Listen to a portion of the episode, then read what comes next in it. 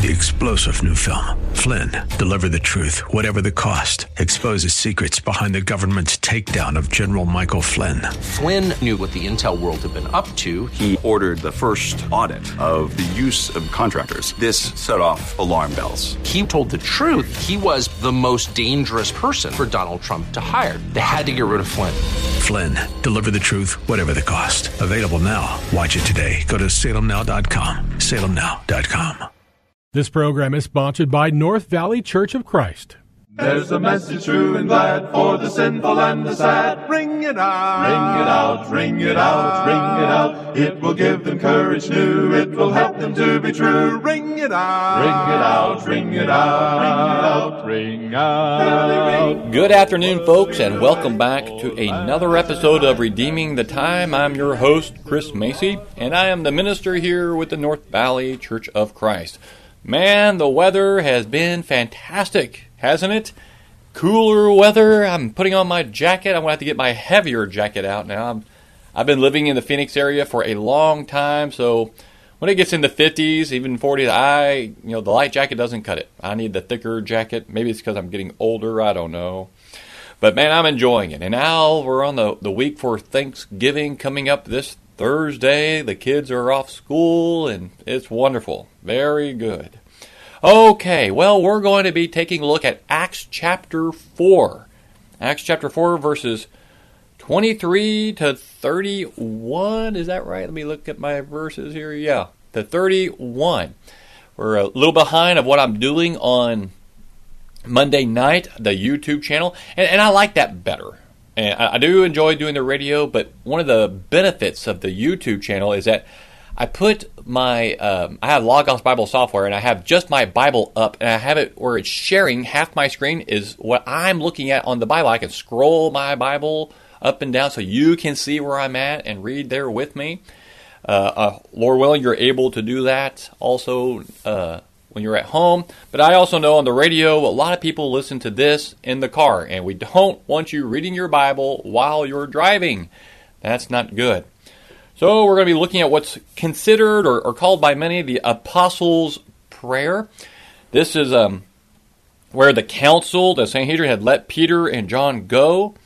And these two apostles immediately sought out brothers in Christ. Here's what the verse says. Um, when they had been released, and in case you forgot, uh, they were the, the, the council there, they wanted them to stop preaching in the name of Jesus, especially about the resurrection, because of the Sadducees. They had nothing they could say about the man they had healed from the gate called Beautiful, who has been a lame for over 40 years. He was standing right there. They, they called it a noteworthy miracle, but they didn't want them to preach Jesus anymore. They were confounded by the words of Peter. But they had to release. They had nothing they could uh, uh, get him on, finding no ba- basis to punish them. Verse 23 When they had been released, they went to their own companions and reported all that the chief priest and the elders had said to them. Okay. Now, the King James Version um, has their own company, whereas the NIV says their own people. The Revised Standard says their friends. so everyone's a little differently, right? Uh, just the Greek text only just says their own. Everyone has a different idea of who did they go to. I think that the ones that Peter and John uh, went to were the other apostles. Although I bet you most people think it's just the other Christians.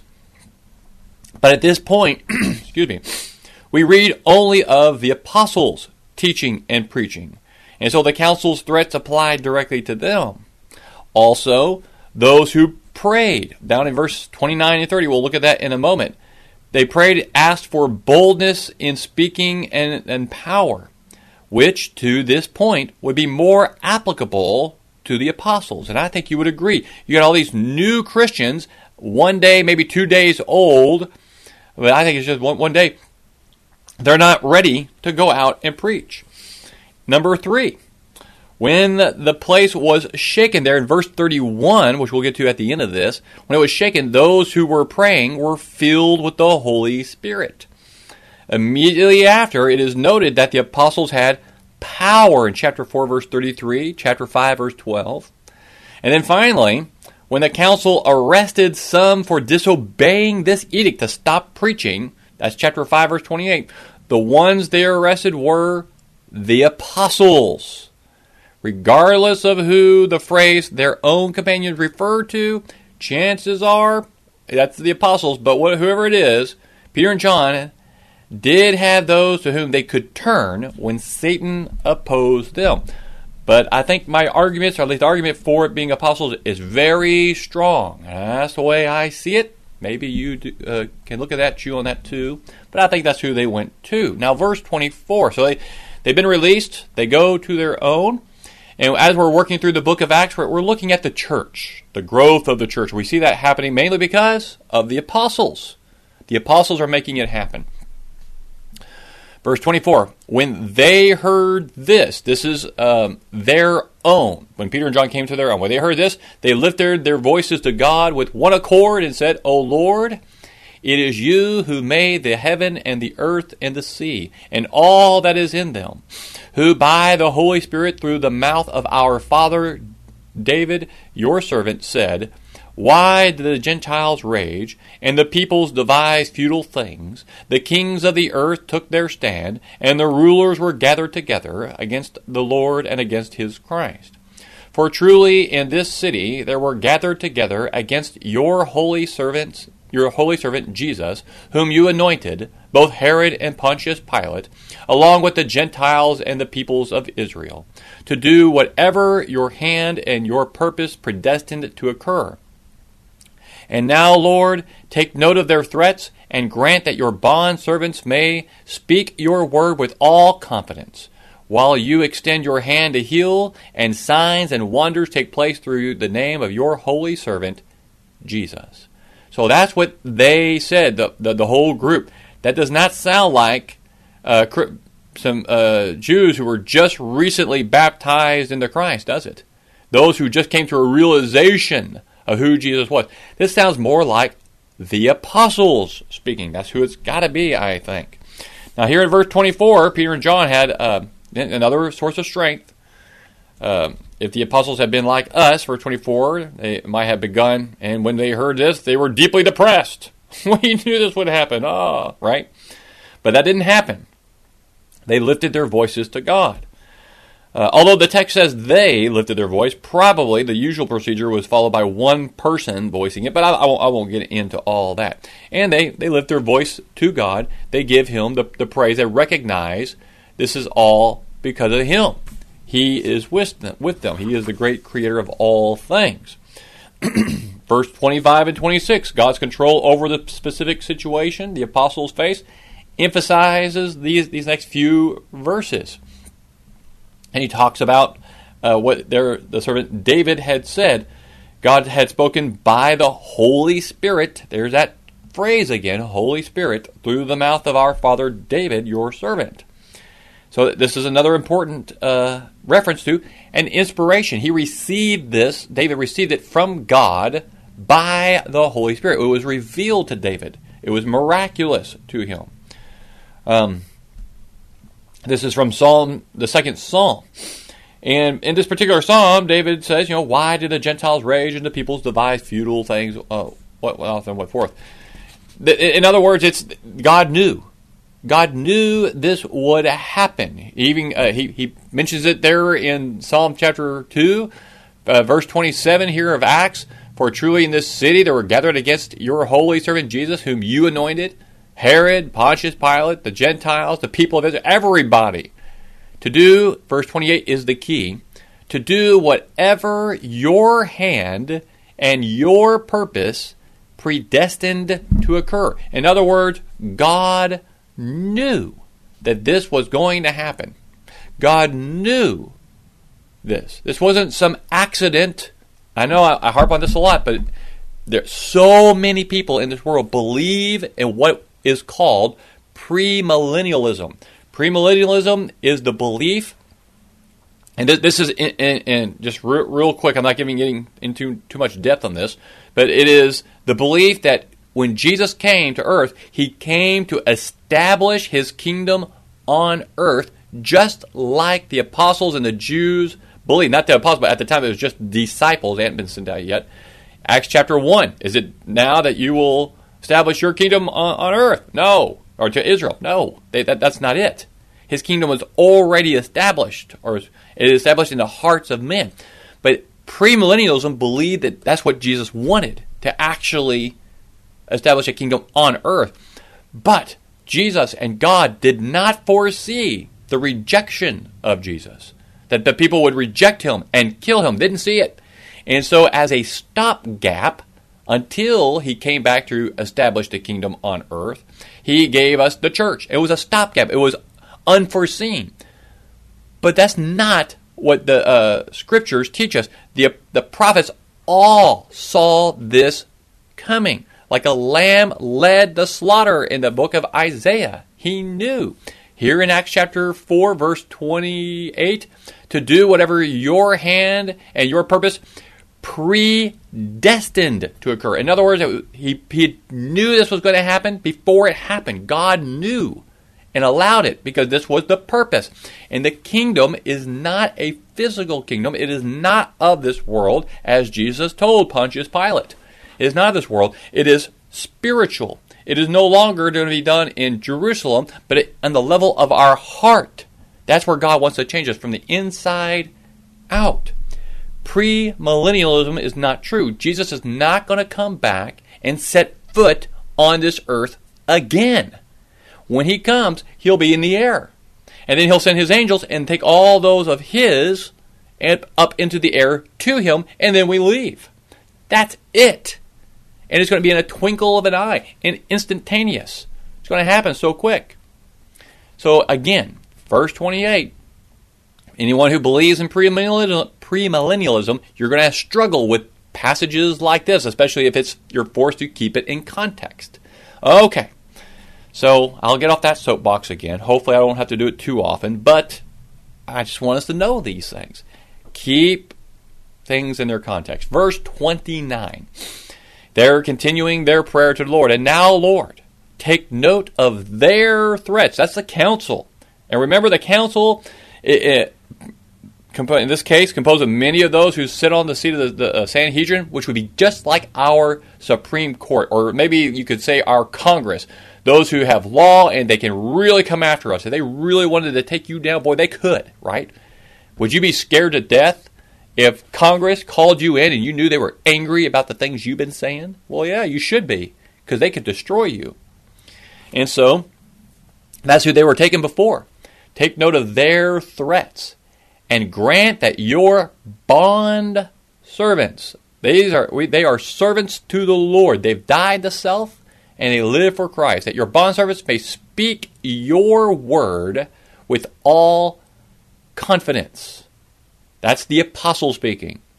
Did Peter and John speak with confidence before them? They sure did. And if you remember the lesson from last week, uh, it confounded them. Uh, let me let me scroll back up there to uh, where they it's, they saw this.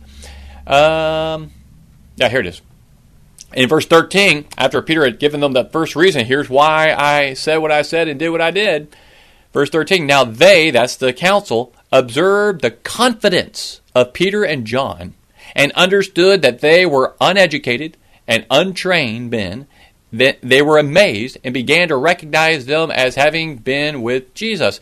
Now, uh, if you were here last week, you're, you're going to get a little recap, but that is saying, it's not saying that they didn't know who these men were and they just now realized they were had been with Jesus. Not that at all. They knew who John and Peter were. If you want more specifics, go to the lesson from last week. But what it's saying is they, they recognize that, man, these guys are just like Jesus. They are running circles around us just like Jesus. We thought we had been uh, uh, done away with that guy. We got rid of this problem, and now we got two others doing it just like Jesus did. And here, the rest of the apostles, the other ten, are saying, "Let us speak in the same confidence as Peter and John." And that's what they're praying for. Verse thirty. While you extend your hand to heal, and signs and wonders take place through your name, uh, through the name of your holy servant, Jesus. What a great prayer! Did God answer it? And when they, verse 31, and when they had prayed, the place where they had gathered together was shaken, and they were all filled with the Holy Spirit and began to speak the word of God with boldness. Twelve little Jesuses running all over Jerusalem, confounding the council. Why they thought they thought by killing Jesus, that was going to be it. They thought that was going to be it. But then the, the body of Jesus, gone. They had to pay off the guards to, to make up a lie. Uh, oh, uh, say that the uh, uh, the disciples stole the body. Well, we don't know what happened to it. they didn't know. And now Peter and John were preaching Jesus and the resurrection in the temple. They they couldn't find a basis to to uh, punish them, but they they threatened them. You better stop preaching. And now, oh man, there's 12, 12 of them, and they're going to go out speaking with all boldness. And their last state is worse than the first for the council, consider uh, concerning this matter. Okay, I want to look at that phrase filled with the Holy Spirit. Probably means the same thing that it, it, meant in verse 8 of the same chapter. In verse 8, it says, This is Peter. He was placed in the center there with the council, and he was uh, uh, asked about why he's teaching the way he does. Verse 8 Then Peter, filled with the Holy Spirit, said to them, rulers and elders of the people. So he's filled with the Holy Spirit.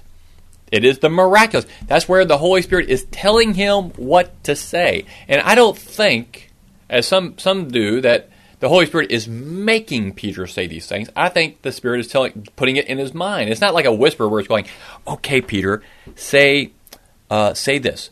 I, I, Peter, Peter." It's not like that.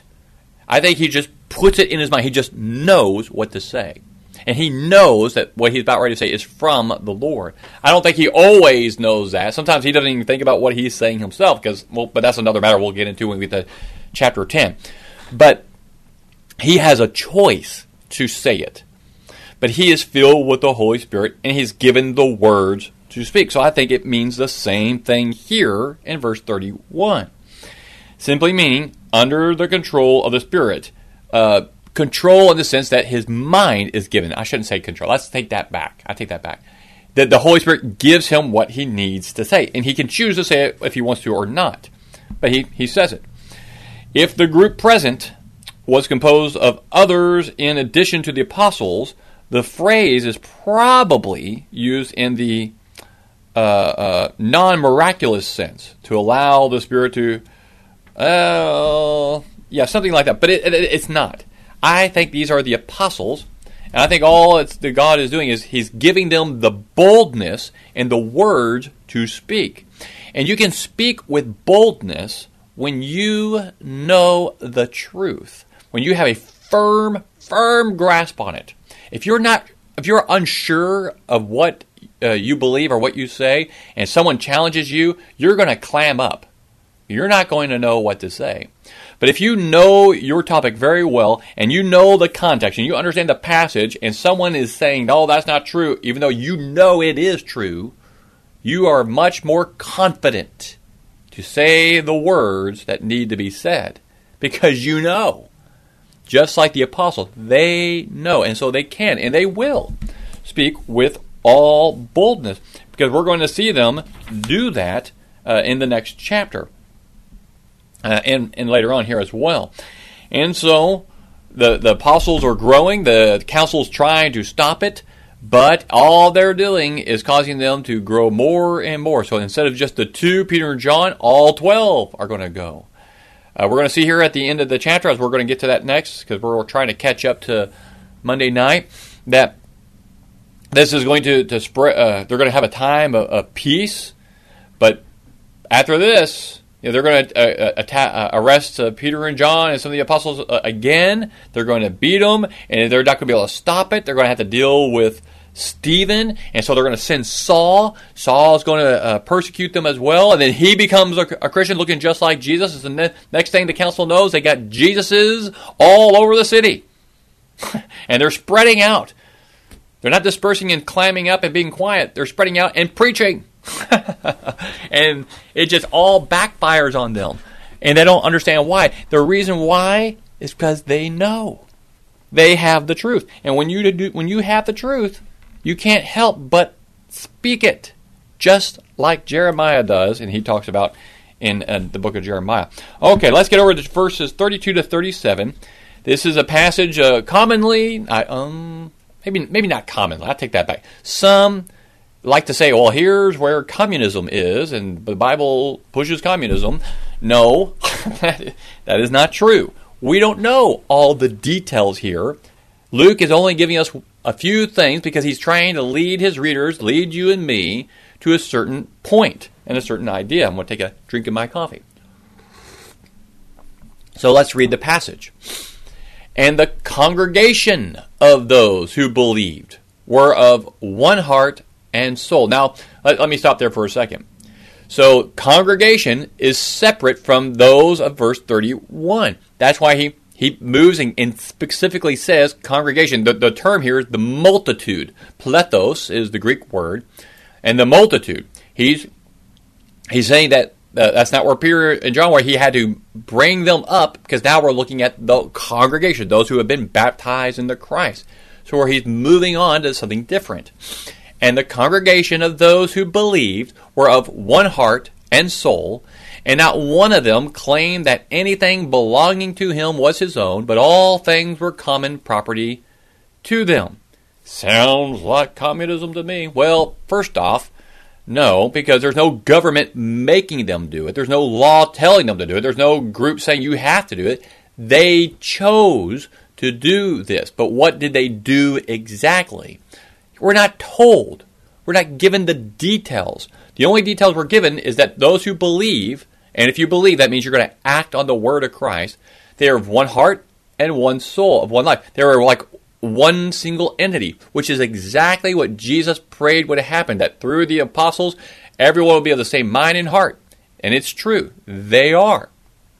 And they recognized that all that they had, you know, it was common. It was common property. It, it belonged to the Lord, they now belong to the church, and they want to use the things that the Lord had given them for the church. That's what they want to do. It, it's one body. And if your body's hurting in one spot, you're going to take care of it. The church takes care of its own. Let me say that again. the church takes care of its own.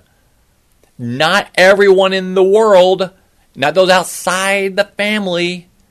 I'm not saying it's wrong to help those in need when the need arises. But be careful with that. I think it is better to allow individuals to take care of those people who are in need individually. Allow the church to take care of the church. Okay? That's what I think. Um, that's just my opinion on that. I think we are way too uh, quick to buy things for people out there in the world. We should not be doing that. I have illustrations on that, but I don't have time it's got a few minutes left. And so, in this case, not, they weren't selling everything they had, uh, as some people believe. And I can get into text on that more. In fact, I encourage you to look at the YouTube channel on that. Maybe I need to start linking that to, or it is linked. If you go to our website, www.nvcoc.net, you can find more information on that. So, verse 20, 33 uh, and with great power, the apostles were giving testimony to the resurrection of the Lord Jesus, and abundant grace was upon them all, for there was not a needy person among them. For all who were owners of land or houses would sell them and bring the proceeds of the sales. Not everybody, the all, because we know not everyone was doing this. Uh, we know that. I think as the needs arose, people did this, and they weren't selling everything, just those things that the, uh, was needed. And they would take the money, they would lay it at the, the feet of the apostles. Uh, verse thirty-five and that the apostles would distribute to each as any had need. Now, he brings this up because he wants to get to Joseph or Barnabas here in verses 36 and 37. he brings him up, I believe, so he can get to Ananias and Sapphira in the next chapter to look at one of the issues that are going to face, that the church is going to face. So things are going well in the church. Verse 36 Joseph, a Levite, a Cyprian birth, who was also called Barnabas by the apostles, which translated means son of encouragement and who owned a tract of land, interesting, sold it and brought the money and laid it at the apostles' feet. Now, it's interesting that he had a tract of land because he's a Levite. Levites didn't have land. Now, um, I don't have the passage in front of me. Again, I did this last night on the YouTube channel. But uh, in, who was it? Oh, it was Jeremiah. Jeremiah was told by God to buy land and uh, in order to make an illustration to the people of Israel, but he bought and owned land. And his uncle, who was also a Levite, had an owned land. So interesting that this would happen. That you uh, uh, that you do have Levites owning land. So apparently, Barnabas also owned land. Was in Cyprus? We don't know. Maybe it was in Jerusalem. Whatever it was, he saw a need. He had this land that I guess he figured he didn't need it anymore. Sold it and brought the proceeds and laid it at the apostles' feet. It was his. He could do with it as he wanted. No one forced him to do this. Uh, Peter tells us in chapter 5 when he's talking to Ananias, while it, the land, remained unsold, did it not remain in your, uh, your own? And after it was sold, was it not under your control? Why is it that you have conceived this deed in your heart? You have not lied to men, but to God.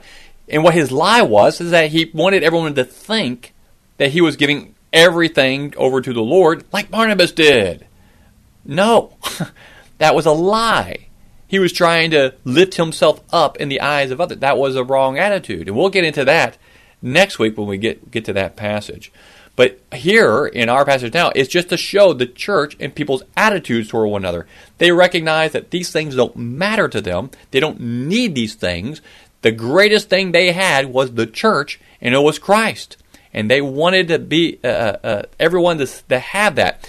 In in verse 33, abundant grace was upon them all. I think that was the grace of God working through the each other to one another. We were all looking like God, like Jesus there. We had this, the same mind and heart of Him. That's what God wants.